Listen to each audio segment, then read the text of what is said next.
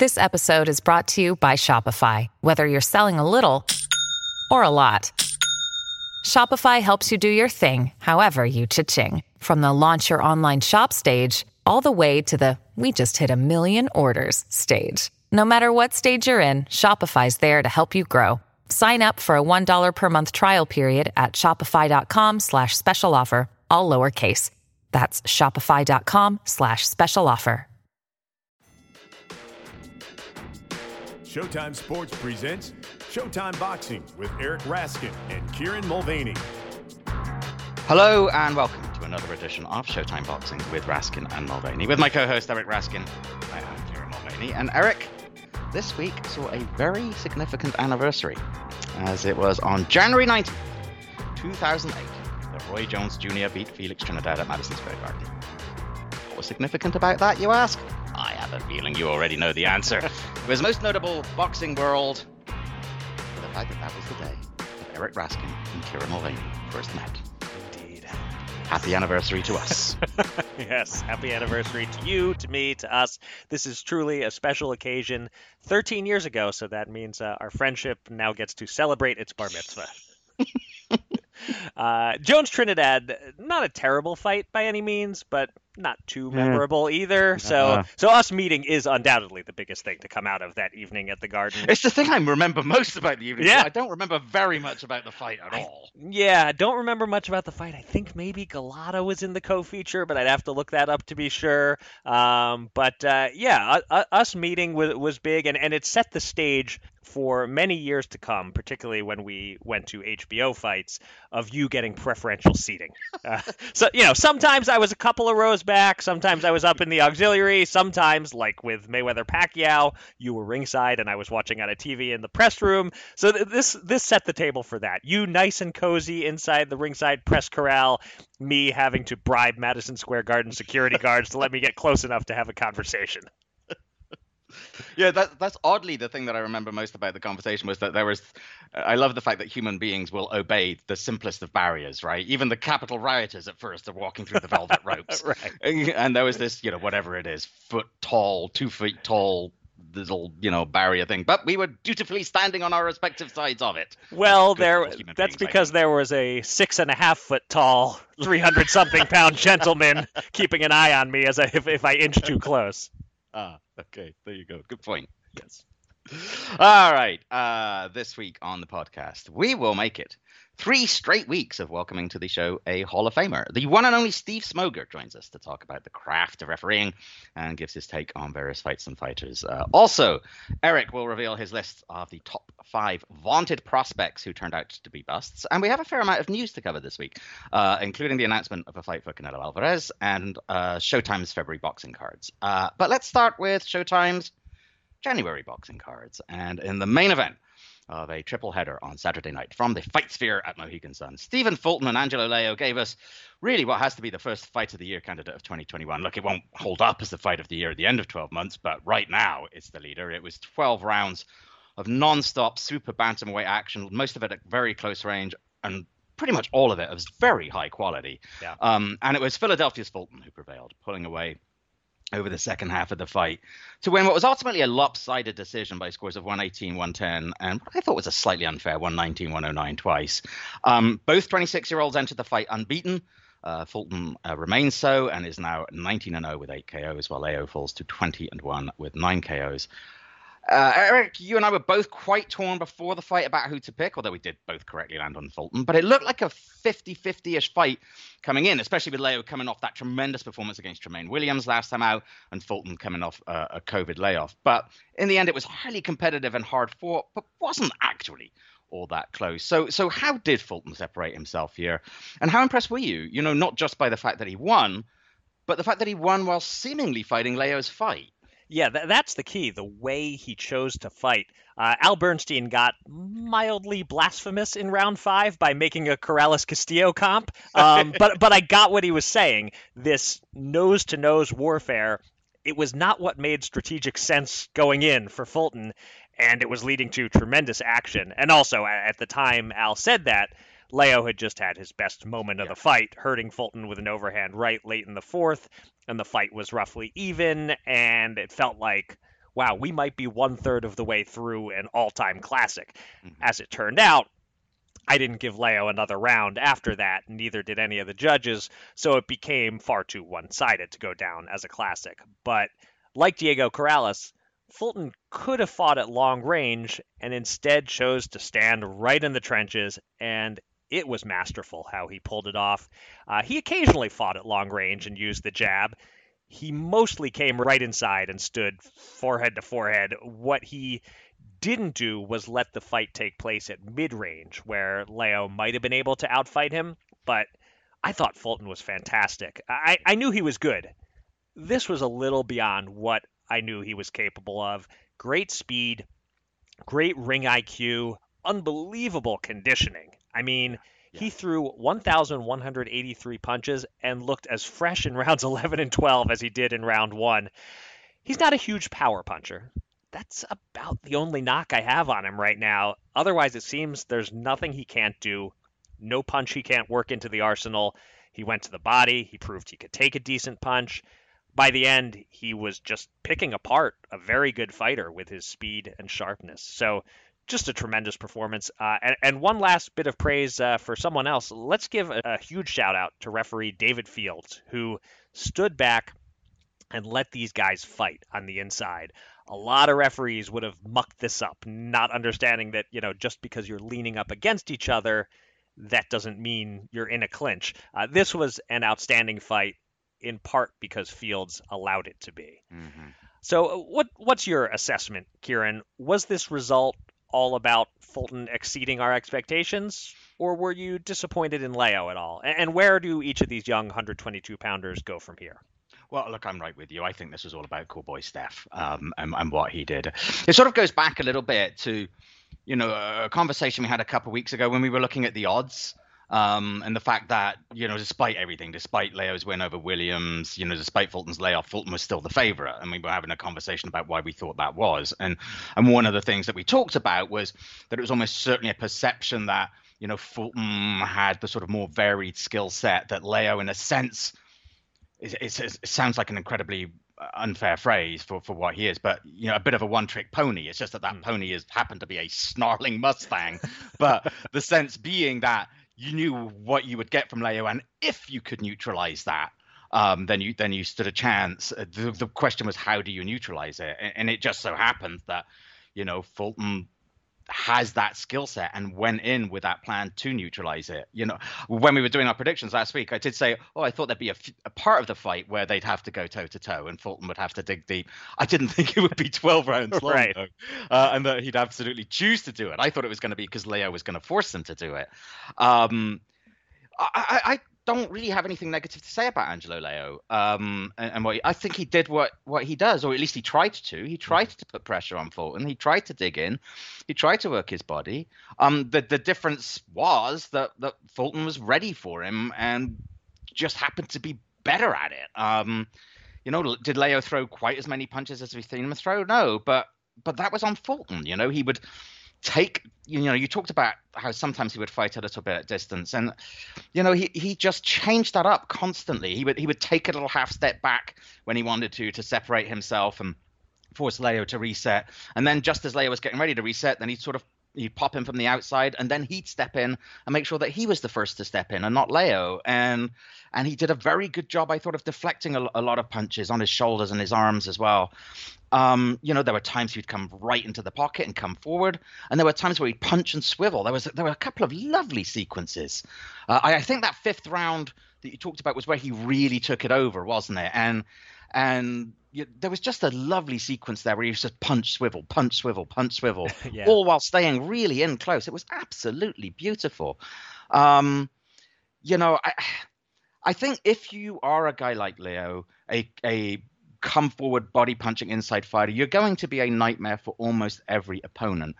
But if you come up against someone who's perhaps not only a better boxer from the inside, but has the speed and skill and strength to beat you on the inside, there's just not that much ultimately you're going to be able to do. And that was what he was faced with in the end. Um, look, you, people in the future might look at the score and think, oh, 119, 109, twice 118, 110. That was an easy fight for Fulton. But there were 118, 110 fights, and there were 118, 110 fights, right? Right. This was a fight in which, yes, Stephen Fulton won nine or 10 of those rounds, but boy, he had to be on the top of his game and had to work really, really hard for every moment of, of every minute of all those rounds. Um, I don't think Leo's stock should fall at all. Uh, I think he remains a viable contender. Yeah.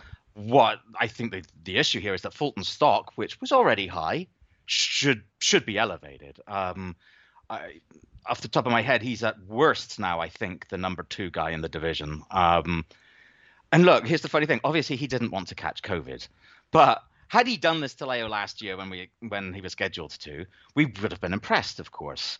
But the fact that he did this to Leo after what Leo did to Williams because Fulton had to step out makes it all the more impressive. Yeah. Um, as for what's next to him, look, I've been a booster for some time, of course, of Murodjon Akhmadaliev.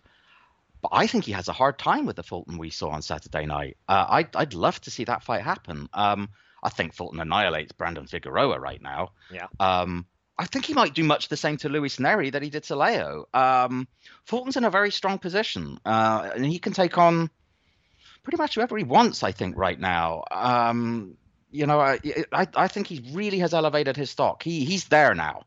He's not a contender anymore. He's he's one of the guys at the very very top of that division. Yeah. Um, maybe a good fight for him. He didn't seem very excited by the idea when Brian Custer suggested it to him, um, saying that he he wants to unify, he wants to fight an Akhmadaliev or a Figueroa or a Nery. But maybe a fight that I think would be intriguing, and it's certainly very easy to make, I would have thought, is Ra'eese Aleem. Uh, he scored a dominating win himself in the co-main on Saturday. Um, his fight against Vic Pasillas, like the main event, was one in which we both struggled to pick a winner, but also like the main event, proved to be one that was ultimately not all that close. Um, although this was much more one-sided in the end than than the main event. Um, Aleem. Uh, fighting on Showtime for the third time in 11 months, stayed undefeated. He's now 18 and 0 with 12 KOs. He dropped Pasillas four times, uh, fourth time convincing the referee to wave it off without a count around 11. Pasillas suffers his first loss, drops to 16 and 1. Aleem, it has to be said, this is one of those fights where afterwards I felt a bit of an idiot for having any doubts at all because it was just such an impressive performance by Aleem. And he just seems like he keeps raising the bar every time he's out on Showtime. What stood out to you in this one? And if he were to fight Stephen Fulton, is he ready for him? Hmm. Uh, I guess I'll, I'll, get to the Stephen Fulton question in a in, a minute. First, in terms of what stood out, I, I, think what stood out most to me here was the use of angles. Um, you know, the, the, hand speed between these two fighters was comparable. Uh, they both have, to to use a Max Kellermanism, those fast twitchies. But uh, Aleem kept coming at Pasillas from different angles, and that's what kept getting Pasillas knocked down. All these punches he didn't see coming and couldn't react to quickly enough. He wasn't getting badly hurt. He was getting caught a little off balance or, or on the temple and going down, and it was because of Aleem's awkwardness and use of angles. By the fourth round, Pasillas looked mentally defeated to me. Yeah. Um, but then in round eight, he found something. Uh, he, he, he started landing the straight southpaw left hand to the chin, and I think he was hurting Aleem a little. He was building some momentum. A come from behind knockout actually seemed fathomable. And then Aleem caught him with a hook to the temple in round nine, and his knee touched down, and it was all Aleem from there. Aleem is for real. Um, is he ready for Fulton? He might be. Uh, you know, I'd make Fulton a favorite there, but yeah. it's not a blowout. Um, but I think if I'm Aleem's people, or Fulton's people, or Stephen Espinoza, I want to build to this a little bit. Yeah. I wouldn't do it next. I'd put them on the same card again in the spring. Maybe get them in the ring, jawing at each other afterward if they yeah. both win, and you can have a really big showdown in the fall, headlining what will then feel like a, a really major Showtime Championship boxing card, or even sometime in 2022. Uh, Aleem is 30, so he's not exactly young, but I think this one can simmer a little bit. These are both tremendous talents, their name value hasn't caught up to their yeah. talent yet, especially in the case of Aleem. I, I think he needs to be built up a little more as the threat to this young rising star in Cool Boy Steph. Yeah, they're both good talkers too, so they can build it up if you give them enough time and space to, yep. to do it as well, right? So yeah, yeah. Sure. All right, uh, the opening bout on this card was not the one we previewed last week. Uh, Rolly Romero's scheduled opponent, Justin Pauldo, missed the lightweight limit by nearly a full weight class. Uh, the doctors ultimately then didn't clear him to fight. So Avery Sparrow, who was on standby, stepped in and proved no match for Romero. Rolly dropped him with a left hook in round one. Sparrow seemed to suffer a minor knee injury in round six. He also lost two points that round for a low blow. And early in the seventh, his corner waved it off with Romero having built a nine point lead on all cards. So Romero goes to 13 and 0 with 11 KOs while Sparrow has his wings clipped. He's hey, now 10 and 3. Uh, Kieran, how did Romero look to you compared to his controversial win over Jackson Marinez in August? Is, is he back to deserving to be thought of as a top prospect, or was the quality of the late sub not high enough to prove anything to you? Well, yeah, I mean, we can't ignore that that latter point. Hey, I mean, Sparrow just wasn't very good at all in there, was he? Um, but all that said, he's not a scrub, right? He's he's fought against some decent, if not exceptional, opposition. I mean, he dropped and beat Hank Lundy, who's a pretty decent, if you know, past his prime contender. Right. He's just not, just wasn't on the level of Romero. Um, what I did like about the Romero performance was that and the guys talked about this on the broadcast. He was much, much more disciplined um, than we've seen him. I mean, even prior to the Marinez fight, when we were previewing that, one of the things that we highlighted, and I think one of the reasons why he picked Marinez in that fight, was that Romero had a tendency to be a little right hand happy, um, to be a bit sloppy with his offense. Um, and he was clearly making a conscious, determined effort to dial that back. Uh, and that's going to be important for him, I think, to do and to stick with if you know he's going to continue advancing you know, on the one hand, right, Sparrow, I was thinking to myself, Sparrow was the perfect kind of opponent for him to do that because he didn't, he was very clear early on that he wasn't going to provide any danger. And so, you know, Romero could focus on his own game. But on the other hand, he was also exactly the kind of opponent where if he was going to get sloppy again, it was going to be this guy because he obviously had the beating of him and he didn't need to to maintain that discipline. So I think the fact that he did he, that he did fight a, a, more contained fight was was the most encouraging thing. Uh, where is he after this? Uh, he's still a prospect more than a contender, yeah. I think. Yeah. I was looking at the rankings and I was trying to think like who would be a good step up for him and. I almost thought about somebody like Isaac Cruz, but I, he's not ready for that. Um, no. Uh, not least because even when he was, he still, and I think Raul talked about this, he still has that chin a wee bit high and that left hand a wee bit low, eh? Yeah. Um, he's going to have to work on that. Uh, I thought about maybe as a step up, somebody like a Jason Sosa, who's going to be there for him to hit uh, and isn't fast, but has got those veteran moves uh, in that he's going to be a pressure fighter. He's going to make him work a little bit. You know, it's that kind of a level of fighter maybe a couple of fights down the road would be good for him. But but for now, he is still a prospect. He, he's he's he's got a good ceiling.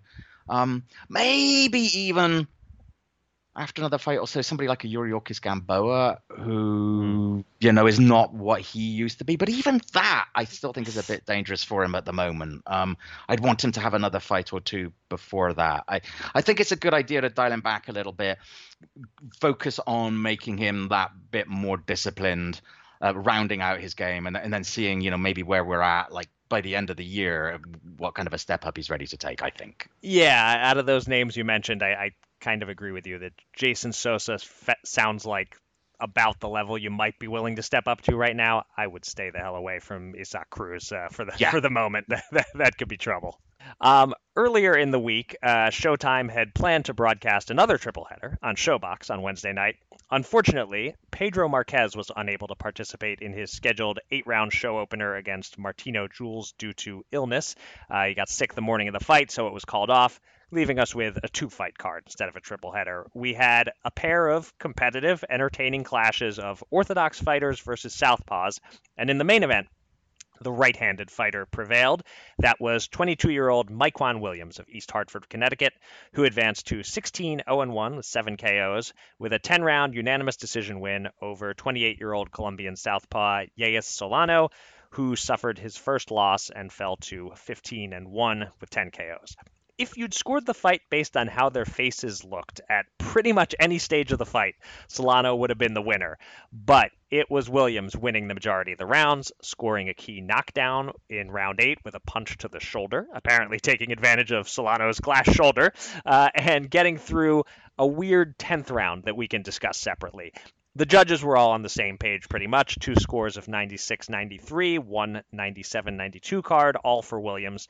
Kieran, we said beforehand that Solano was a quality step up for Williams, and if Williams won, it meant he was at least somewhat legit. So, is he? H- how do you grade Williams's performance and potential in the 140 pound division?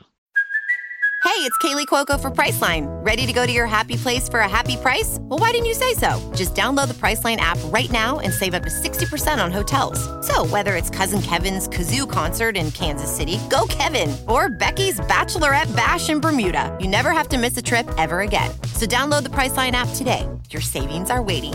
Go to your happy place for a happy price. Go to your happy price, Priceline. CBS Wednesday. We have so many cool, diverse people from different backgrounds, different beliefs, different upbringings, and it just keeps growing. I'm a citizen of the United States. I'm a hustler. I'm a big Taylor Swift fan. I'm the queen of the tribe. I am playing whatever role I gotta play. I'm gonna play this game full speed. I ain't going down like no punk. A new Survivor Wednesday on CBS and streaming on Paramount Plus. Well, he performed better than I expected. Um, uh, not least because I, I, I predicted him to Right. not win. Um, but but I mean, the thing that I, I specifically focused on in the preview was that I wasn't sure that he didn't strike me from what I'd seen of him as a guy who had a lot of gears to go up through. But I felt like he put that criticism, if not to bed, then I think he certainly addressed it with the way he performed. Um, I, I thought the strength of his performance was that he showed a number of different looks. He worked well outside and on the inside you know, he did it he, after a strong start. It looked as if maybe he was starting to fade a little bit, and Solano was catching up to him. But then he did find that extra gear uh, and sort of took it up another level there. Uh, I, I think in the sixth or so that he he really sort of forced started to really force the action um, and, and sort of pulled it away. Um, he was more active and aggressive than I'd expected from the start. It, I it made me wonder a little bit, you know, after looking at you know some of his earlier footage. Uh, maybe he's the kind of guy who's just does better against better opposition. Um, I also wondered if it looked a little bit like this was a kid who knew that you only get to make one first impression and he was determined to come out. He knew what he was up against and he was determined to come out and you know lay it all on the line in his show, showtime debut. I- it wasn't a hugely memorable performance. It wasn't a very pretty fight. Williams, I'd be hard pressed if somebody said to me, "Well, what kind of a fighter is Williams?" I'd be hard pressed to answer that.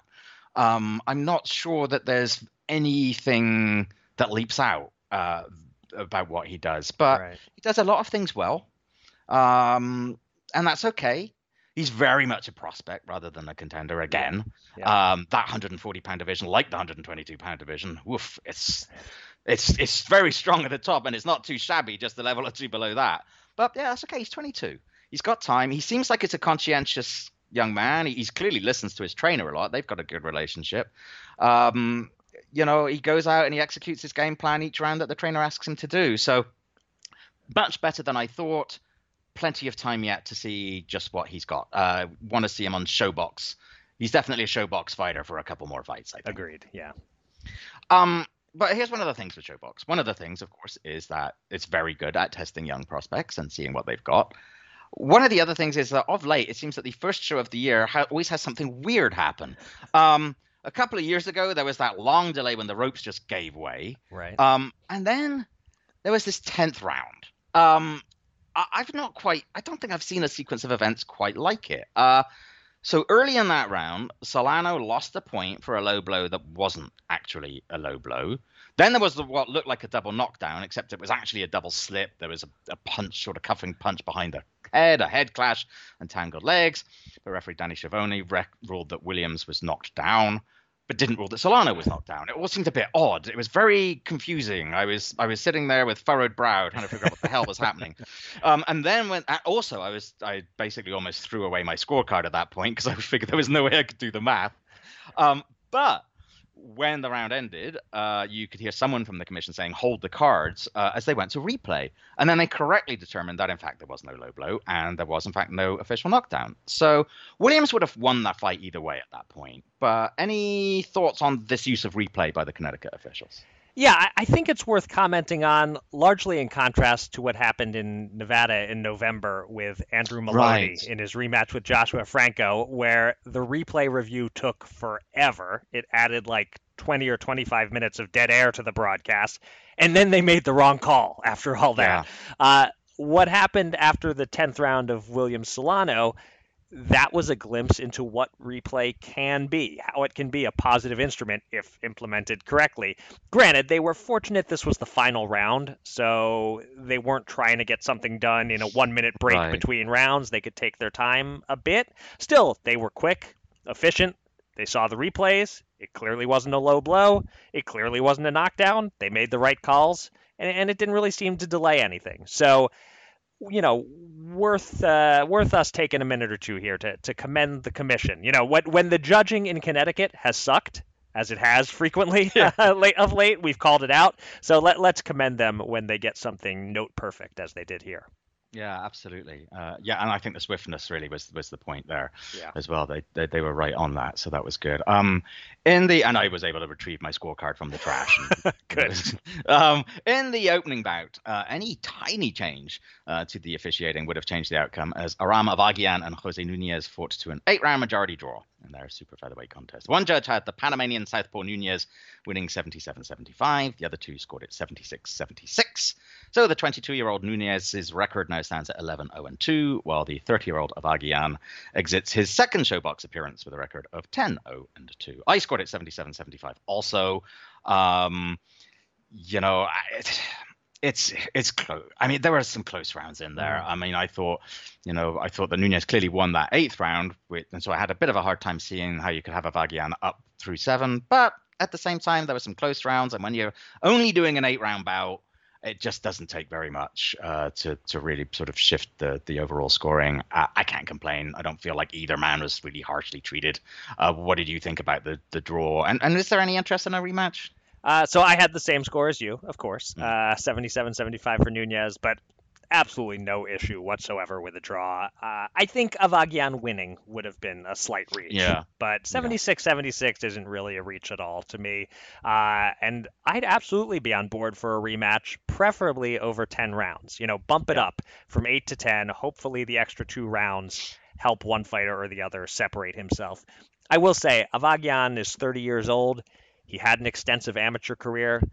I think he is what he is. He he isn't about to blossom into a championship caliber guy. His defense just isn't good enough, frankly. Uh, for all that amateur experience, he isn't as polished as you'd like, and he's easy to hit. He basically has two modes: covering up, and he's just taking punches on the arms and elbows and not producing offense, or he lets the punches fly and leaves himself wide open. He's a fun fighter. We've seen him twice now on Showbox. I've thoroughly enjoyed myself each time. But if there's one of these fighters who might actually be going places, I think it's Nunez, not Avagian. Yeah, found his level was actually the note that I made while while watching the fight, uh, uh, which is fine. You know, Right. the world the world needs good, entertaining showbox fighters. So Indeed. Yep.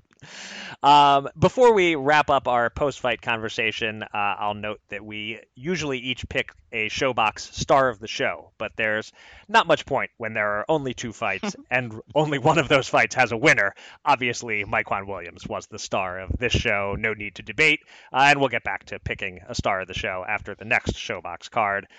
And now for the bad news for you, Kieran. It's time for our first picks competition score update of 2021. Uh, Romero Pauldo picks are thrown out. Uh, although I, di- I did say Romero KO7, but alas, it's it's non-transferable. no points scored there. Um, I picked Aleem by decision. You took Pasillas by decision, so that's one point for me. I took Fulton unanimous. You took Fulton split, so that's three for me, two for you and I took Williams split decision on Showbox. You went with Solano, so that's two more for me, zero for you. The score in the very early stages here is six to two for the home team. Uh, so, Kieran, where am I relative to right where you want me? Oh, exactly. I mean, Okay. just right. It is funny. I made um uh like in my notes before the prediction, I had Fulton unanimous, and then I just made that game time call just as we were recording it. But there you go. And that's what a spontaneity will do for you. It's Yes. totally overrated. Gotta get it. Ignore ignore all your impulses, Kieran. always, yes. always in boxing, podcasting, and indeed in life. Just generally a very good piece of advice. All right, let's turn to this week's guest, and what a guest he is. Uh, his refereeing career has taken in more than 1,000 fights, including 200 world title bouts. It's taken him to 36 countries and territories, at least 26 of the states in the United States, and most importantly, to Canastota, New York, where he is a member of the International Boxing Hall of Fame. He's one of the most recognizable and popular officials in the sport. It is, of course, Double S, Steve Smoger. Steve, it is an honor to have you on the Showtime Boxing Podcast. Now that is some introduction. I've got to live up to it now. But, uh, uh, it's really nice to get together, chat, and uh, I haven't seen Eric in years. I think our last time together was with NBC Sports, and um, fire away. I'm ready to go. yeah, well, actually, I, I was I was going to mention that that I, I had the pleasure of working with you, Steve, on several NBC boxing cards uh, about five years or so ago. I particularly remember fondly an afternoon uh, in Houston spent stuffing our faces with uh, with unhealthy food together. Oh, remember that? Oh my God! Yeah. Um, yeah, and and you and you are now doing boxing broadcasting again as a, a ringside scorer and rules analyst for the Ring City USA cards. Uh, so so two questions for you to Yes. start. Um, are you officially retired from refereeing these days? And as far as broadcasting, was that always a part of your career ambition, or just something that that hit your radar in the last few years? uh, when I made the Hall of Fame, NBC contacted me and uh, asked if I would be interested. And I thought it was a, a really a natural transition. I felt very comfortable in doing it, and um, it was it was really nice to see the fight game in another perspective. As far as officially retired, veteran referees never what to say never retire they just fade away Uh, really um, back in our my working days i did a lot of work with dean chance Hmm. may he rest in peace and dean had a great run with the international boxing association when he passed i was able to work with his estate and friends of mine have purchased the IBA. They're quite active in Europe. They're getting a little bit more work uh, in the United States. And the short answer is I'll work with them now, not inside, but I've supervised many events for them. And uh, I can also judge. I'm licensed in Rhode Island and in New Hampshire. And if I get the call, I go just to stay relevant just to see, just to really see people. I last worked with Jimmy Burchfield in um, Rhode Island at the Twin River Casino. So I'm not officially retired, but uh, the benefit guys of the Hall of Fame, the International Boxing Hall of Fame, is that you make the Hall of Fame. I was the 11th referee in the history of the sport. Uh, there's been no referee since my induction on 2015. I'm sure there'll be a wave as they get closer to retirement age or uh, a little older than the norm. But the, the, the burden is everyone who preceded me, except Stanley Christodoulou in South Africa, has immediately retired, which is uh, Mills Lane, Joe Cortez, Richard Steele. That was the most recent crop. So I was perceived to be retired, but um, I had some outstanding work. My last major world title was in 2017 in Santo Domingo, which was a terrific fight. And now I pick up sporadic work, but I'll tell you guys, I'm very, very happy to work with uh, uh, Eric. You'll you'll enjoy this. It's the same crew almost to a person uh, with Ring City. David Gibson is the lead guy, Mm-hmm. and all of his minions in putting together the show, and uh, it's been really, really enjoyable. They asked me. They said, um, "Have you done any judging?" And when I looked it up, I've judged 36 world titles. And by happenstance, for example, I'll be doing the feature in Moscow. And the undercard has Dmitry Bivol in a, an additional title fight. So they have a WBA official, me, there. Why fly someone in? They did modify pay. And I'm there, no room, no flights, whatever. And they said, Steve, would you mind judging this fight? And uh, thank God I've been on the right side. So I've been very, very lucky. I go to the uh, Stevie Weisfeld School of uh, Judging. That's a good school. That's a very good school. yeah. Uh, seriously, uh, I've attended uh, very sharp, and I've attended all of his seminars and several fights. Um, we recently roomed, we've done some work in Canada together for the Toronto Commission. So it's nice to stay active, but uh, let's see what 2021 brings. While we've got you, obviously, we really want to uh, sort of get some insight from you on some of the the art of refereeing. And, and, one question, you know, one topic that Eric and I have talked about a bit is that you notice a lot more now that when a fighter is knocked down, a referee won't just count; he'll ask him to do some stuff. He'll like walk over here, come back to me, walk over there. Uh, you know, you obviously had a reputation for someone who would give a fighter every opportunity to prove that he could still go. And Correct. so I'm wondering what you feel about that that development. Well, that's that's a safety precaution. They want to see that the cognitive ability of the fighter is still intact, and uh, I think it's excellent. I think it delays the the action to a degree, mm. but uh, in this safety first environment, they're able to assess I personally think it's an excellent assessment tool.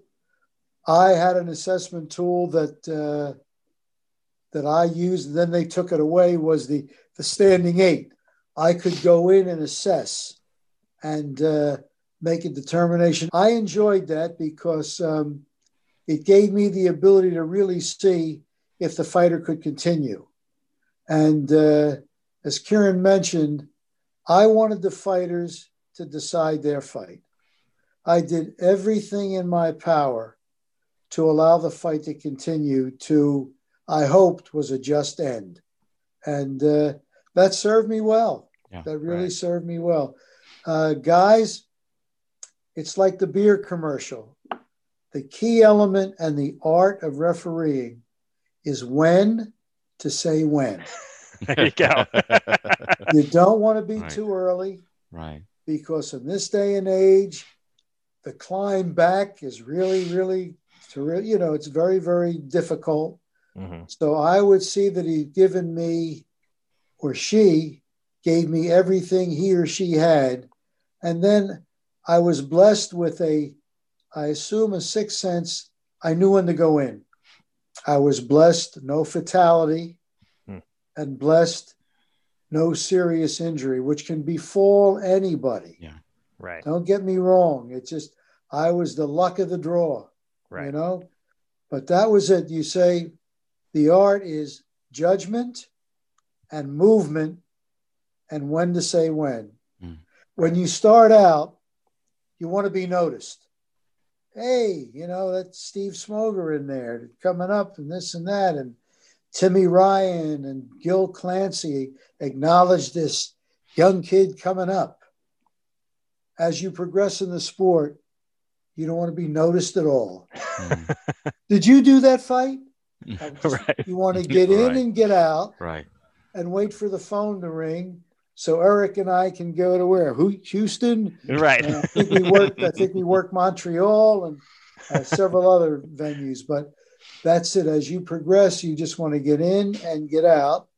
And guys like you note who's doing the job and who isn't. Mm, right. Mm. Yep. And that that's basically it. Right. Well said. Uh, well, one common observation about the current state of refereeing is that there doesn't seem to be much young blood. Uh, you look at Nevada, and it's almost all the same referees as 20 years ago is that a problem in your view? And do you have any theories as to why there doesn't seem to be much of a pipeline of younger referees? You know, being one of the uh, of the veteran set, right? Uh, you do have some young people coming up, and you have some mid-level guys in uh, in uh, the East. You've got Benjy Esteves, who does an outstanding job, stays in great shape, and uh, he's he's got some miles left. Um, in in Texas, you've got Jon Schorle, you've got Mark Calo-oy that do outstanding jobs. Um, West Coast, really, I would say uh, Jack Reiss does mm-hmm. an outstanding job, and um, the young. So what's the youngster? Uh, the father and son. Ka- Caiz Jr. Caiz Jr. Uh, okay. does a nice job. Uh, there's guys in the pipeline in Chicago. You've got Celestino Ruiz coming up nice. You've got Johnny Callas in in Connecticut, and you got a few other guys. So the commissions become comfortable with us, and it takes a while to break in. Mm. It really takes a while to break mm. in mm. before they before they'll move you to uh, some major work. But I don't see it as a problem because they have enough refs now to cover all your major events, in mm. my view. Right. Mm. You, you mentioned earlier about how maybe when you're younger, you you kind of get a little bit caught up in it, and as you get older, you you'd like to try to recede into the shadows a little bit more when refereeing. And I'm wondering, maybe that's the answer, whether there's one bit of knowledge that Steve Smoger today could give to Steve Smoger in say 1980. Is there something that you wish you'd known starting out that you know now as a referee? Um I had the benefit of training. Uh, guy, I'm dating myself, but I had several sessions in Philly with Zach Clayton. And Zach taught me rhythm. You've mm. got to be smooth in all of your moves. Then I trained with Frank and Vic Cappuccino at the, at the, uh, the gym in Philly. But I would just say to me, starting out, just what I indicated judgment and movement. Mm. That's the key element. And you can't you can't go in too quick. Mm. You've got to you've got to hold and observe. You've got to observe and then make your move. Do not panic, do not get crazy. The big excuse on me coming up with a lot of guys I worked with that really didn't make it was if you talk to them and you, I learned early on, referees do not like criticism. Hmm. So even though they would ask my opinion, they really didn't want it. they really didn't want it because I would say, I think you were a little early. What do you mean? Safety.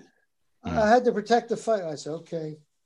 So I was very rare in giving advice because anything I said, they took offense to a person. There's never one. Well, I have to change it. Mark Calo-oy, Jon Schorle, when I recently did that broadcast uh, in the where were we, the Alamodome. How did I? They come up to me on a break, and they truly were interested in my opinion. And uh, the advice I would give is first of all, I may have been one of the newer breed because I went to the Larry Hazzard School of Conditioning. Mm. I thought if a fighter can go 12, right. I've got to go 12. And I right. worked out incessantly. Yeah. I still, it's in your brain. Mm. My walks have to be a minimum of 36 minutes. Mm. Why? Gotcha. 12 threes. I'm just conditioned. Mm. Yeah. And back in the day, I trained no matter where I was. If I'm doing a world title in Sofia, Bulgaria, I got out that morning. Nerves, whatever, that calmed me. Right. So conditioning is what what I do tell them, you can't get in trouble for citing conditioning. Hmm. But their particular moves, or if I said anything where I know they went early, when a fighter has enough energy to bitch, oh, we're on. That's okay. it's We can good. use that. We can use that Premium word. Cable. okay. Premium cable. We're fine. When they have enough energy to say, well, you wait, then you stopped it too soon. Hmm. When I stopped it, they're in my arms. End Right. of story. Right. Then I knew I did the right thing. Your biggest compliment is not the winner. The winner loves you. You're the greatest ref in the world. But on the way out of the arena, when the coach of the losing fighter, the trainer, you know, your Don Turners and your big names back in the day said, Thanks for giving my kid every chance. Hmm. Then, you know, then I know I did my job. Right. Right. Then I really knew I did my job. uh, as you are a, a broadcaster and thus uh, a member of the boxing media these days, uh, you're required to have some opinions on the current fight game. I'm just curious, Steve, what's your number one fight you want to see made in 2021? The, the fight that you'll be most disappointed if it doesn't happen? I'm starting to like a kid.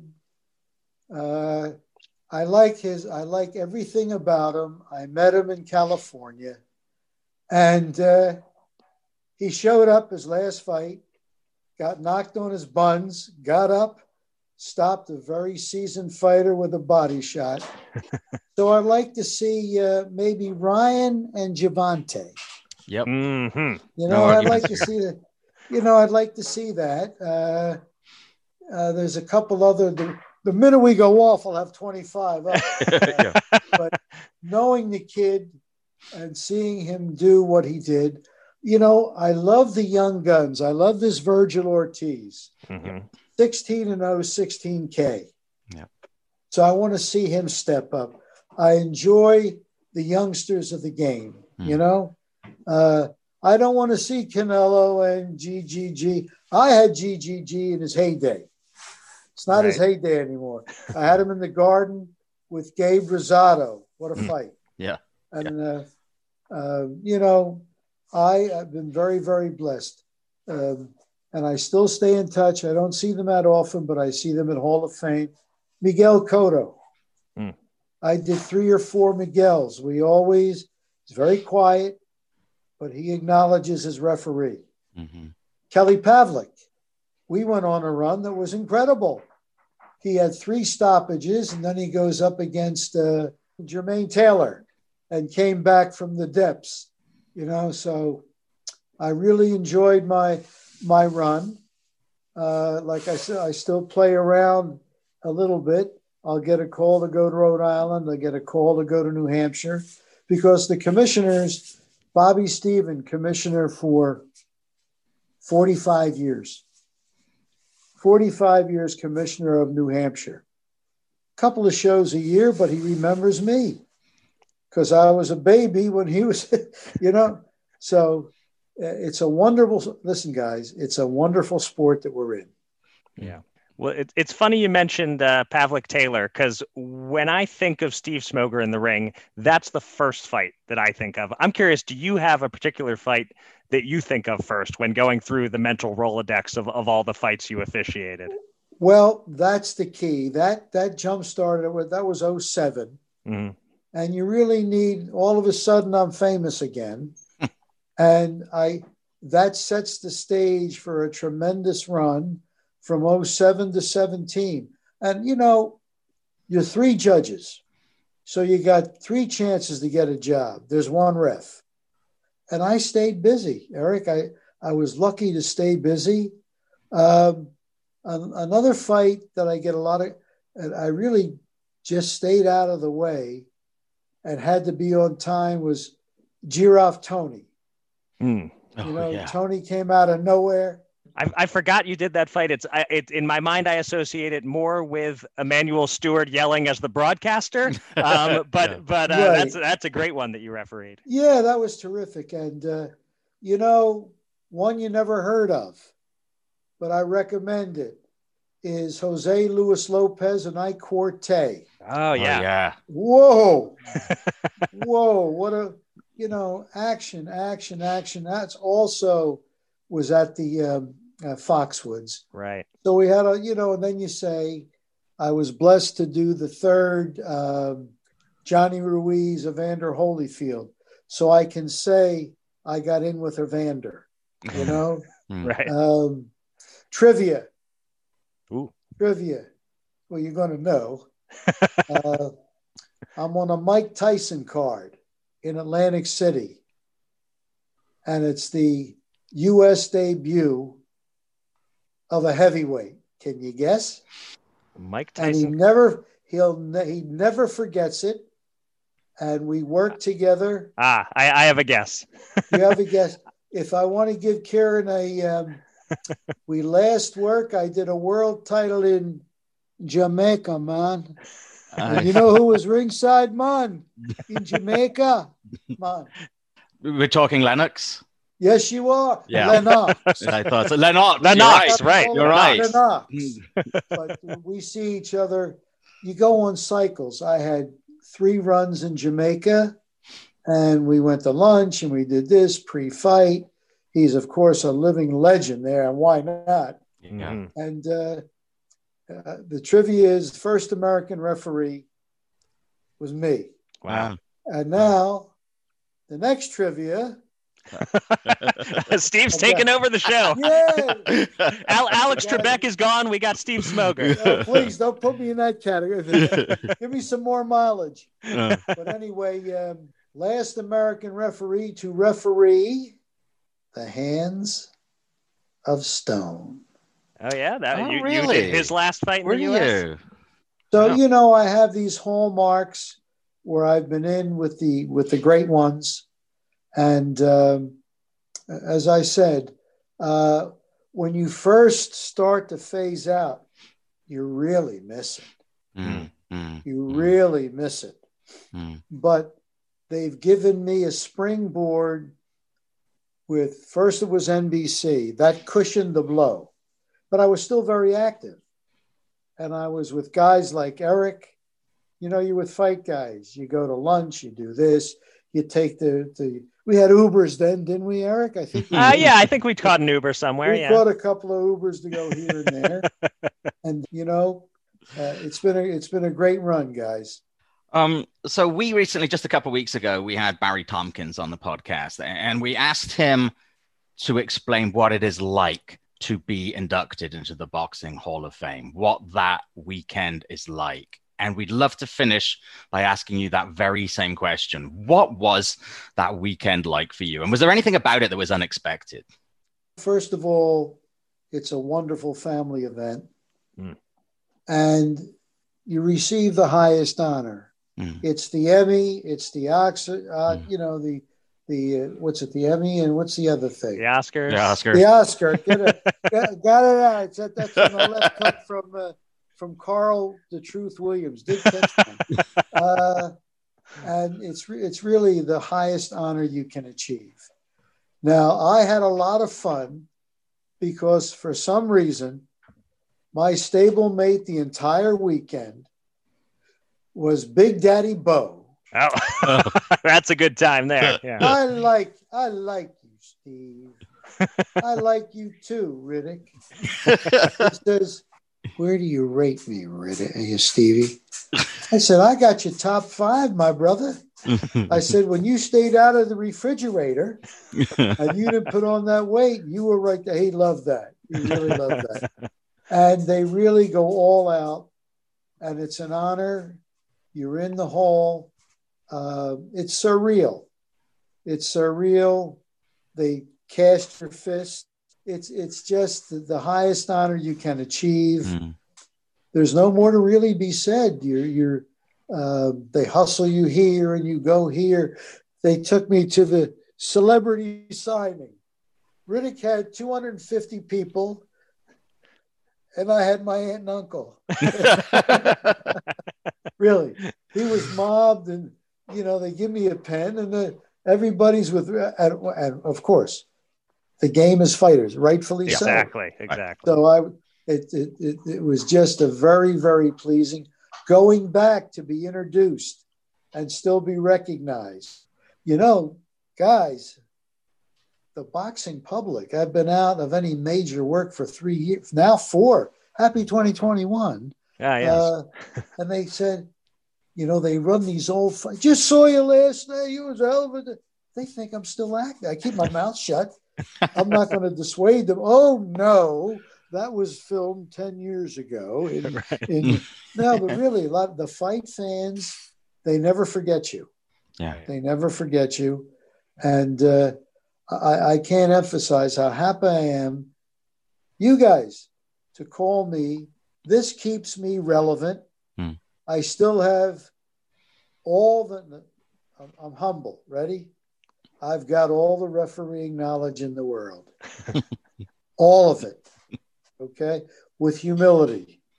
I'm sure Richard feels the same way. I know Joe does. Joe does a lot of broadcasting on uh, Spanish network, ESPN, and whatever. But um, I'm very proud of my career. I'm very proud of knowing both of you. And uh, wind me up, and I can keep going. There you go. And we are very proud to have had you on the podcast, Steve. It's been a real honor and it's been a real pleasure. And honestly, can't thank you enough. And I hope 2021 sees you and Eric getting together somewhere for more bad food. Let me tell you something. I really appreciate the call. I appreciate the accolades. It's great to be recognized. God bless you guys. Thank you so much for having me. Thank you, Thanks, Steve, very much. indeed. Always great catching up. All right, buddy. Take care. Thanks again to Steve. Great guy. So fun catching up with him. I, I forgot he did Toney Jirov. That, that- there's a fight I might look up and, and rewatch this week. Mm, indeed. Uh, okay, it is time for the tweet of the week, and it is my turn to pick it. And I was torn here. I had two contenders I was between one lighthearted, fun one, one serious one. And apologies for dragging the show down, but I'm going with the serious one. Uh, the lighthearted one was from Julian J. Rock Williams about abstaining from coffee, and it used a bunch of emojis. Very fun tweet. Uh, but the tweet of the week that I'm picking comes to us from Lou DiBella, and it was a response to a tweet by 140 pound champion Josh Taylor, which Taylor has since deleted, perhaps because he didn't care for the heat from Lou. Uh, I couldn't find a screenshot, so I can't tell you exactly word for word what it said, but it was anti lockdown and calling his comments COVID denying would be a bit strong, but Mm. COVID downplaying, at least, I Mm. think would be fair. And so here's what Lou tweeted back. GTFOH with this, Josh. I've watched this virus take dozens of people I knew and a half dozen people I loved. More people have died from COVID in my country than died in World War II. You command attention. Don't use it to spread ignorance. End of the tweet. Um, I assume there's a small percentage of our listenership who will be annoyed by us being all liberal and caring about lives and such and talking about it on the show. Uh, but I thought Lou did a good job without being overly rude or unprofessional uh, in calling Taylor out. Uh, so I know you don't know the exact wording of Taylor's tweet, so maybe you can't comment too critically about that part of it. Uh, but what do you think of what Lou wrote? Uh, and if you want to take this opportunity to uh, go off on anti-masker and flat earther Carl Froch, uh, the floor is yours to do that. No, well, good. yeah. All I can say is is good for Lou, who has that platform, and he's not afraid to use his platform uh, for broader issues. For uh, you know, obviously, I have issues with Lou, but uh, in terms of where he comes from politically and in terms of adherence to science, uh, he and I and you are pretty much aligned. So obviously, uh, I welcome it. But yeah, good for him to to do that and to take that opportunity to do that. Um, I can only say that the only reason, knowing Lou, that he used an abbreviation at the beginning of that tweet was because of a limit on characters. yes, it probably certainly would have pushed him over to spell all those words out. he has never been shy about spelling out the F part of GTFOH. Yeah, indeed. All right. Uh, let's move along to the news. And the main event of the news week has to be the biggest star in the sport, Canelo Alvarez, who's announced his next fight. And it's a throwback in the sense that it's coming a mere 70 days after his last one. Canelo will face one of his alphabet mandatories, Avni Yildirim, on February 27th at Hard Rock Stadium in Miami, Florida, in front of a limited number of spectators. The fight will be carried by DAZN and it will be the first of a two fight deal between Canelo and Matchroom, with wide speculation that the second fight will be against Billy Joe Saunders in May. Um, That doesn't, on the face of it, seem to bode especially well, Eric, for your wish list wish that Canelo fight on Showtime this year. But it does leave the window open. There's still plenty of 2021 left for him, especially if he keeps fighting every two to three months. Um, Eric, goodness me, we joke about the fact that pretty much every single week on the podcast we're covering what is Canelo going to do next. It feels as if every time he breathes it's news. But other than the name Canelo Alvarez being involved, is there anything about this news that is that interests you? Uh, the one thing I would say is the quick turnaround. That that's newsworthy. Uh, even though he didn't take any punishment against Callum Smith, he did go the full 12 rounds. Uh, anyone else in the modern age takes a longer layoff, but Canelo isn't. He's getting right back into camp after just a couple of weeks off. That's great for boxing, and it's great for him. You know, he, he lost most of 2020. Exactly. He's making up for it in 2021, it seems, while he's still in his prime. That said, the fight is a silly alphabet mandatory, and as best I can tell, a total mismatch. But, you know, he's entitled to a softie basically, if the thought is he was going to fight on May 8th against a credible opponent, and he could either slip in a quick, easy fight before that, or not fight at all between now and then. I much prefer this route. Uh, and, and Miami is a good move. Uh, big city should help make the fight high profile and get it some attention. Hopefully, they will indeed be careful with the crowd size and crowd control. Uh, or maybe the rule will be only vaccinated people can attend. Mm. Uh, so it'll be Canelo versus Yildirim in front of a large swath of Miami's senior community. Um, I'm, I'm, picturing an arena full of Morty Seinfelds and Jack Klompuses. All right. Uh, the structure for 2021 of our news segment is supposed to be a main event news item, and then an undercard of everything else. But this week, uh, we're mixing it up a bit. We have a co feature. Uh, Showtime made announcements about its two February cards this week. The network is doing exactly what it did in January a Wednesday Showbox card and a big Saturday night Showtime Championship boxing card three days later, both at the Fight Sphere at Mohegan Sun. So on Wednesday, February 17th, we have a Showbox quadruple header coming our way, and the main event features my favorite name to say in all of boxing. It's a 10 rounder between undefeated welterweights Janelson Figueroa Bocachica versus Mark Reyes Jr. Uh, also on the card, 10 rounds super middleweights, Showbox veteran Vladimir Shishkin versus Sena Agbeko. Another Showbox returnee, Alejandro Porkchop Guerrero, meets Abraham Montoya in an eight round lightweight bout. And in an eight rounder at middleweight, the show opener pits Timur Karifov against Argenis Espana. As for the Showtime Championship boxing card on February 20th, we have a pretty good idea about the show opener and the co feature, but contracts are not signed and nothing is official yet, so we'll hold off on that. But we do know that the main event features Adrian Broner against an opponent yet to be announced. So, Broner atop a triple header on the 20th, a Showbox quadruple header on the 17th. What stands out to you from those announcements, Kieran? Oh, nothing makes me happier than Adrian Broner being in the ring and on TV, as you know. Um, yes. Yeah. Uh, I was, uh, Stephen Espinoza is well aware, actually, from his little remarks to us when we were talking to him.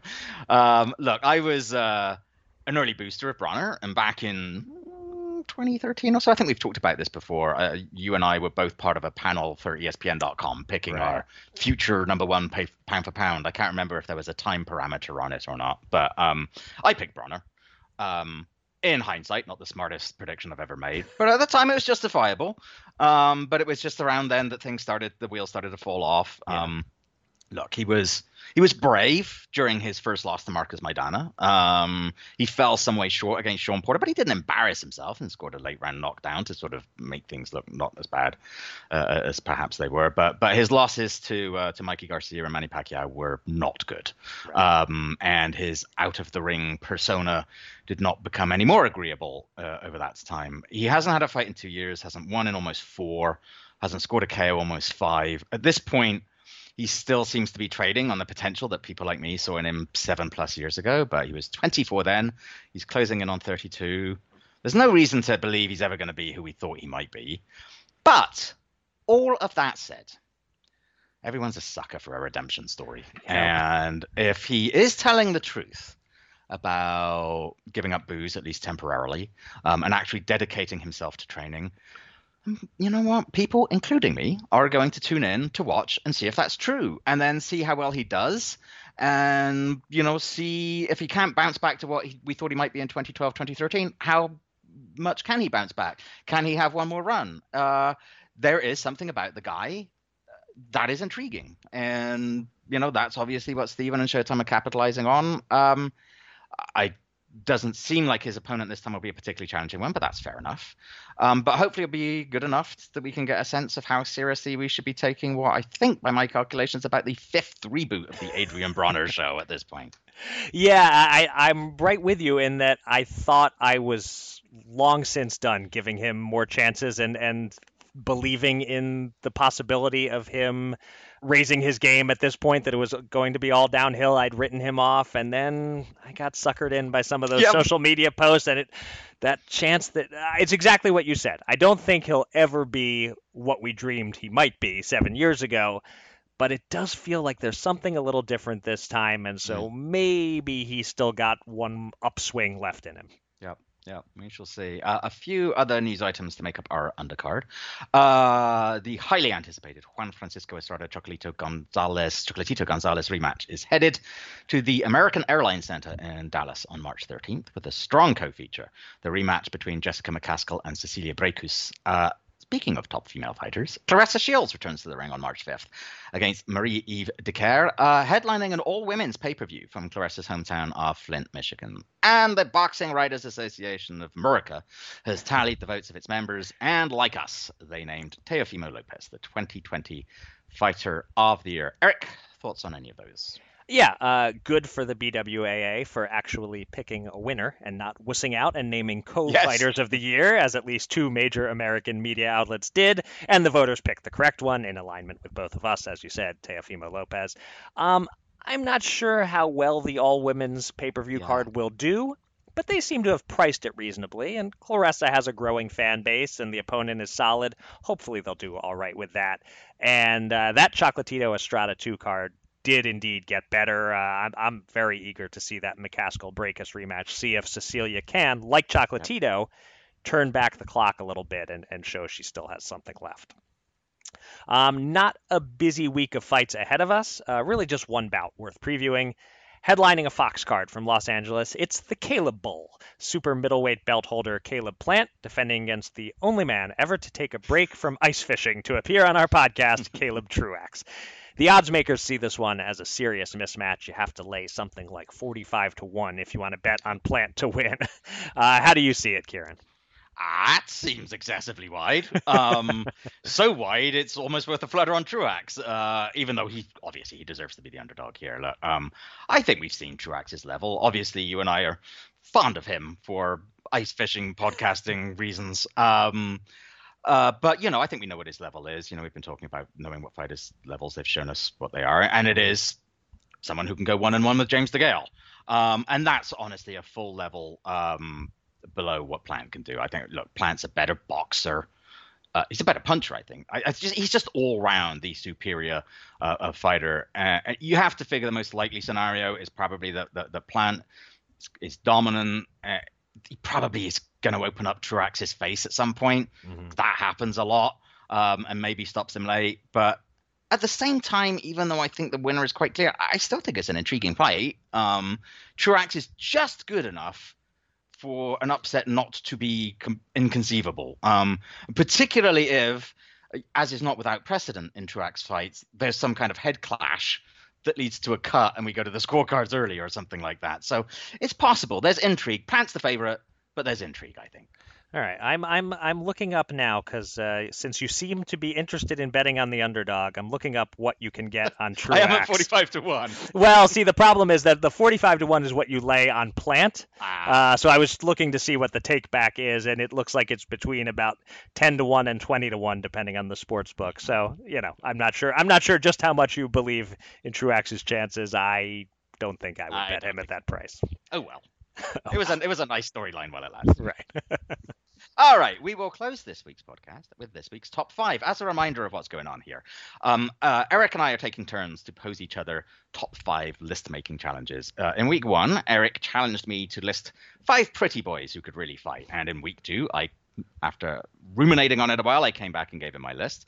In week three, I posed the challenge to Eric. Give me a list of five one time hyped prospects who turned out to be busts. And now it is Eric's turn to reveal that list. The parameters, as always, up to you. Uh, Eric, it was up to you to decide how you defined hyped prospects, how you defined busts.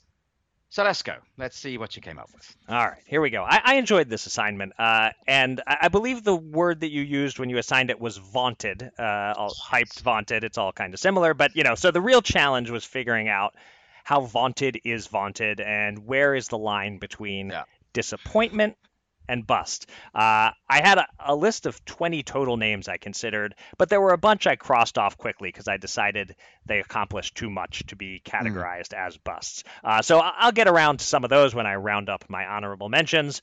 For now, let's get right to the top five. At number five, and I should say, while the list is a bit tilted toward the eras of boxing I've covered, I wanted to make sure to get at least a fighter or two whose career predated me onto this list. So we start with Detroit light heavyweight Anthony Hembrick. If you don't recall the name, uh, you might recall his first pro loss, as it's been replayed many times. It came on USA Tuesday Night Fights. Hembrick did this whole extensive choreographed dance routine with his cornermen in the ring before the fight. He exuded cockiness. Then Booker T. Word proceeded to knock him out in the first round. Um, Hembrick was a member of the 88 U.S. Olympic team. He had a crazy snafu where he got the time wrong and missed his fight in Seoul, uh, so he never actually fought in the Olympics. Uh, but he turned pro, highly touted, all the hype in the world but he never won a major title, had two title shots, but lost both, ended up 31 and 8, and retired after just seven years in the pros. Oh, that's a really that's an excellent call. I was trying to think in my head. I had like a lot of these Tuesday night fight type fighters in my in my, in my head of that that was the sort of level that was the sort of broadcast where often guys would come unstuck. Mm-hmm. Um, but Hembrick wasn't a name I'd thought of, and I think that's a good that's a good one. That's okay. a good one. Congratulations on that one. Thank you. All right, we're off to a good start. Let's uh, hope, hope, I don't blow it. Uh, number four is a guy I did cover uh, and had high hopes for but was also very critical of because he never seemed to take training seriously.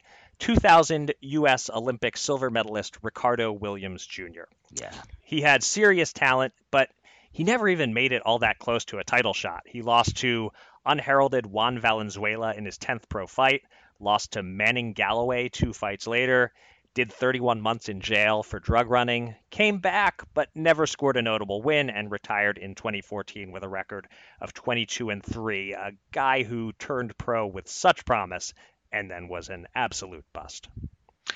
I almost felt bad when I assigned this list because I thought, wow, such a who the hell are we, right? right to say this about fight. I mean, good lord. I mean, it's it's a success just just getting paid to step in the ring and fight another man. And then I thought of Ricardo Williams, and I thought, nah, like some some guys it's fair because uh, you know obviously like there are circumstances in everybody's life and so on and so forth. But this was a guy who had the talent, who had the ability, and who just seemingly did not have the dedication and discipline and desire to, to to do anything except throw it away. I think for me, he was one of the two names that were foremost in my mind when I thought about this list. Hmm. And it's funny that you uh, that you mentioned feeling bad uh, as we're talking about Ricardo Williams Jr. because he's actually someone who said something at a press conference once specifically dropping my name having read something critical oh, that yeah. I wrote about him and was basically like said something like, "I'm gonna uh, that guy Eric Raskin doesn't know what he's talking about. I'm gonna prove so whatever." So, and when he, that happened, I kind of felt bad about having written critical things, but he lived down to all of the things I wrote. So, might be the nicest guy in the world. Sorry, as a pro boxer, he was a bust. So he was.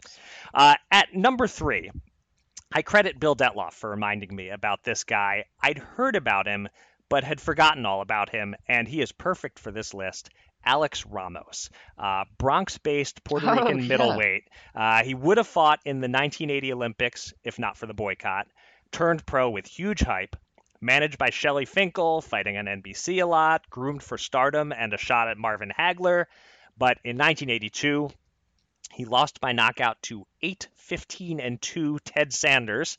Uh, he drew in his next fight. He lost to Murray Sutherland in 83 and never really sniffed a major title shot until what turned out to be the last fight of his career in 1994. He took on Jorge Castro in Argentina and got stopped in the second round. He did some good stuff after his career, yep. founding a nonprofit to help retired boxers, but his in ring pro career, undeniably a huge bust didn't even think about him. Very good shout. Uh, he's a, a, a, or at least prior to 2020, very common ringside presence at New York fights. Um, like you said, as well known now for the Retired Boxers Foundation as anything else. Mm-hmm. Um, great shout. Very good. Yeah, Didn't so, think about him. Yeah, and neither had I. So uh, I'm, I'm glad I ran I ran my ideas by one person, uh, by by Bill, who knows his boxing history a little yeah. better than I do, especially those guys who uh, came before I was covering boxing, and that was the one name he added to the mix. Um, so okay, number two, let's go across the pond a British heavyweight for whom great things were expected after he won the super heavyweight gold medal in 2000. I am, of course, talking about Audley Harrison, who is kind of like Anthony Joshua if Joshua had lost that fight early in his career to Dillian Whyte, and then mm. it never got any better for him after that. Uh, Harrison was a project. He was moved slowly at first, stayed unbeaten until late 2005 then he lost to Danny Williams, then Dominick Guinn, then Michael Sprott. Eventually became a name for guys like David Haye and David Price and Deontay Wilder to knock out and put on their record. Finished his career 31 and 7 and never really made it even to fringe contender status. British listeners might correct me, but I think it's also the case that they he basically ruined boxing on the BBC for a while too, because I think the BBC, off of his Olympic success, gave him a very big contract right. to fight on them, and he it so rapidly became clear that he wasn't going to live up to the hype. Uh, that they they felt singed by boxing for a while because they put quite a bit of money into him. I think. Yeah. Uh, I just don't know. I don't know what happened there. I, I whether it, whether he was just better at the amateur game or what. But obviously, part of the issue was the guy didn't have a chin. Right. But even before that, I remember uh, sitting ringside watching. He had a fight in uh, Laughlin, Nevada, I think, like early in his career. Okay. And he just didn't look very good. Like he won the fight, but he just didn't look right. And I, I just don't ever know quite what happened there. Whether yeah, maybe some some guys, you know, they say are better pro fighters than amateurs. Maybe he was just better the other way around. I, I, I really don't know, but that was a very disappointing career. Yeah, and people were dubious of him long before he'd even lost. He he yes. got he got the nickname Fraudly while he yes. was still undefeated, so that's a bad sign. All right, and now at the top of the list. When you suggested the topic last week, I said I know off the top of my head one name that is sure to make my list. I wasn't sure that he would be number one, but I kind of figured he might be. Uh, do you want to guess who it is? It's got to be Panchito Bojado. It is indeed. Francisco yeah. Panchito Bojado never has a prospect this universally believed to be the goods fallen apart this quickly and this completely. For reference, he and Miguel Cotto turned pro within a couple of weeks of each other, and it was Bojado who was getting more hype in the first few fights of their career. One boxing writer, who shall remain nameless, it's someone I'm on good terms with now, so I don't want to drag him. But one boxing writer. Well, put... that's got to be a short list right there. um, one boxing writer put Bojado in his pound for pound top 10 when he was just 9 and 0 and hadn't fought anyone world class yet. That's how sensational Bojado looked. He was getting called the next Duran. People thought he'd be that good. Among his first nine fights, one went to the third round, three ended in the second round, and five were first round KOs. And then in February 2002, Bojado was only 18 years old at the time, by the way. Uh, he lost in a massive upset to Juan Carlos Rubio and he never got back on track. Never flashed any of the top level talent again. Lost to James Leija in 04, Stevie Forbes in 07, and that was it. He finished 18 and 3. To me, the epitome of a mega hyped prospect yeah. who completely busted. Yeah, I mentioned that there were two names in my mind when I su- suggested it. One was Ricardo Williams and Panchito Bojado was yeah. the other, and I feel sometimes they're sort of always mentioned together. They're they're tied together, I think, almost in right. terms of for not the great greatest of reasons, but yeah, abs- absolutely Bojado, and they were basically contemporaneous as well, which I right. added to it. But uh, yeah, what a what a bust, yes, yeah. absolutely. All right, uh, so some other names that I considered quickly. Probably my closest runner-up was the aforementioned David Price. Um, I strongly considered Duane Bobick and Andrew Maynard. I told Mhm. you there were some who were more disappointment than bust. That group includes Howard Davis Jr., Jeff Lacy, Jerry Cooney, and Mark Breland. Uh, I thought about a couple of sons of boxers who got some hype out of their names uh, Marvis Frazier, Hector Camacho Jr. I guess Ike Ibuchi is a special case. Hard to say Mm. he was a bust exactly. Um, and then some more recent guys I considered Felix Verdejo, uh, Yep. Seth Mitchell, uh, Yep. and our old pal, good old Big Baby Miller. Uh, but th those latter two, Mitchell and Miller, I'm not sure they were quite vaunted enough as prospects. Uh, but those were all the names that came across my my radar. Anyone I missed or anyone uh, you would have uh, certainly included in your top five? Yeah, you mentioned a couple there, definitely Bobick. Uh, Mitchell was was on my list, and again, I, I was the same as you. Like, how vaunted was he? I mean, he was vaunted enough to get it get onto HBO, and you know, I certainly wrote about him uh, a couple of times, and so yeah, but. Uh, more disappointment than bust. Um, another one who sort of falls into that category that was a bit difficult. Like, how much was he vaunted? Is it fair to say he was a bust? Was he more of a disappointment? Was Michael Grant? Yeah, that's I another wasn't one that I sure thought what about. to do with him. Uh, one who I thought did end up being a bust was Jorge Luis Gonzalez. Ah, yes, Uh, right. The Cuban heavyweight, he beat Yeah. Lennox Lewis and Riddick Bowe in the amateurs, was quite hyped, was unbeaten when he meet. He finally got the fight with Riddick Bowe. Bowe and Lewis hated him. I mean, the, the, if there was one thing that united Riddick Bowe and Lennox Lewis, it was their hatred of Jorge Luis Gonzalez. And Bowe just just beat him up over, I think, about eight rounds or so, and, and Gonzalez was barely heard from again. Right. Um, I sort of here's an interesting one. Leon Spinks. What do you do with Leon Spinks? Right? Yeah. Because on the, he he wasn't he was an Olympian, gold medalist, I think, right? And he did beat Ali, although a shell of Ali. And then then after that, it was a train wreck. Yeah, Um, I- I, I don't think- know what you do with Leon Spinks. Yeah, I don't think you can call his career a bust because he held the legitimate heavyweight championship of the world and defeated Muhammad Ali, even if it was an older Muhammad Ali. So, uh, bust from that point forward, I, I think you could say, but I wouldn't call his whole pro career a bust. Victor Ortiz came into that kind of disappointment. realm. Yeah. Not necessarily a bust, but there was again highly hyped until the Maidana fight, and it wasn't just that, and he still got to fight for a world title, but it was the way that he lost his fights that he lost Right. that, that really was uh, was a disappointment. Yeah, also Howard Davis. Uh, in terms of more recent Olympians, you could put Kelsey Banks on there maybe a little bit, but I don't know how hyped he was. Uh, a couple of names that I learned from an article about by Graham Houston.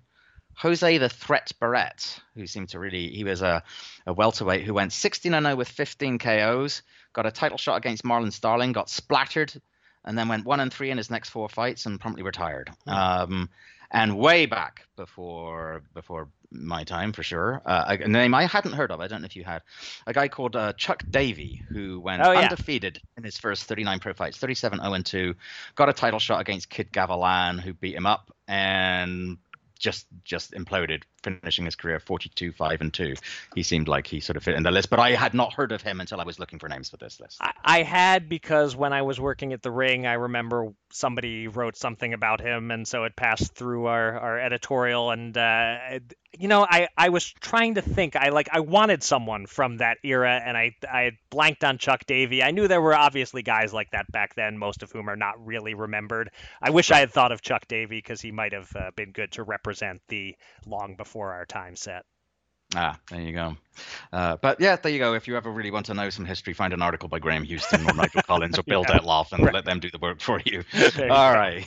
So that was good. I've enjoy- I'm enjoying this segment so far. Indeed, yep. Um, next week it will be your turn to give me another challenge. Uh, to which I look forward. Uh, but yeah, this has been a lot of fun, uh, folks. If you're listening to this and you have other ideas, you all had ideas about my list of pretty boys who could fight. So I'm sure you're going to come up with uh, something here. But uh, uh, that will do it for this week's list. That will do it for this week's episode of Showtime Boxing with Raskin and Mulvaney. Thanks again to our guest, Steve Smoger. We will be back next week with more coverage of and conversation about everything happening in the fight game. Until then, thank you for listening.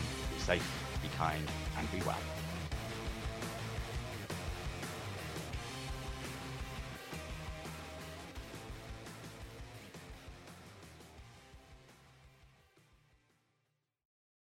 It only takes two minutes of sheer horror. A new Paramount Plus original docuseries. We were dealing with a serial killer preying on elderly women. A cold-blooded killer hidden in plain sight. He was suffocating people with the pillows. Leaving corpses all over Texas. How did it happen? I was responsible for her. The guilt is immeasurable. They covered it up. Pillowcase Murders, now streaming exclusively on Paramount Plus.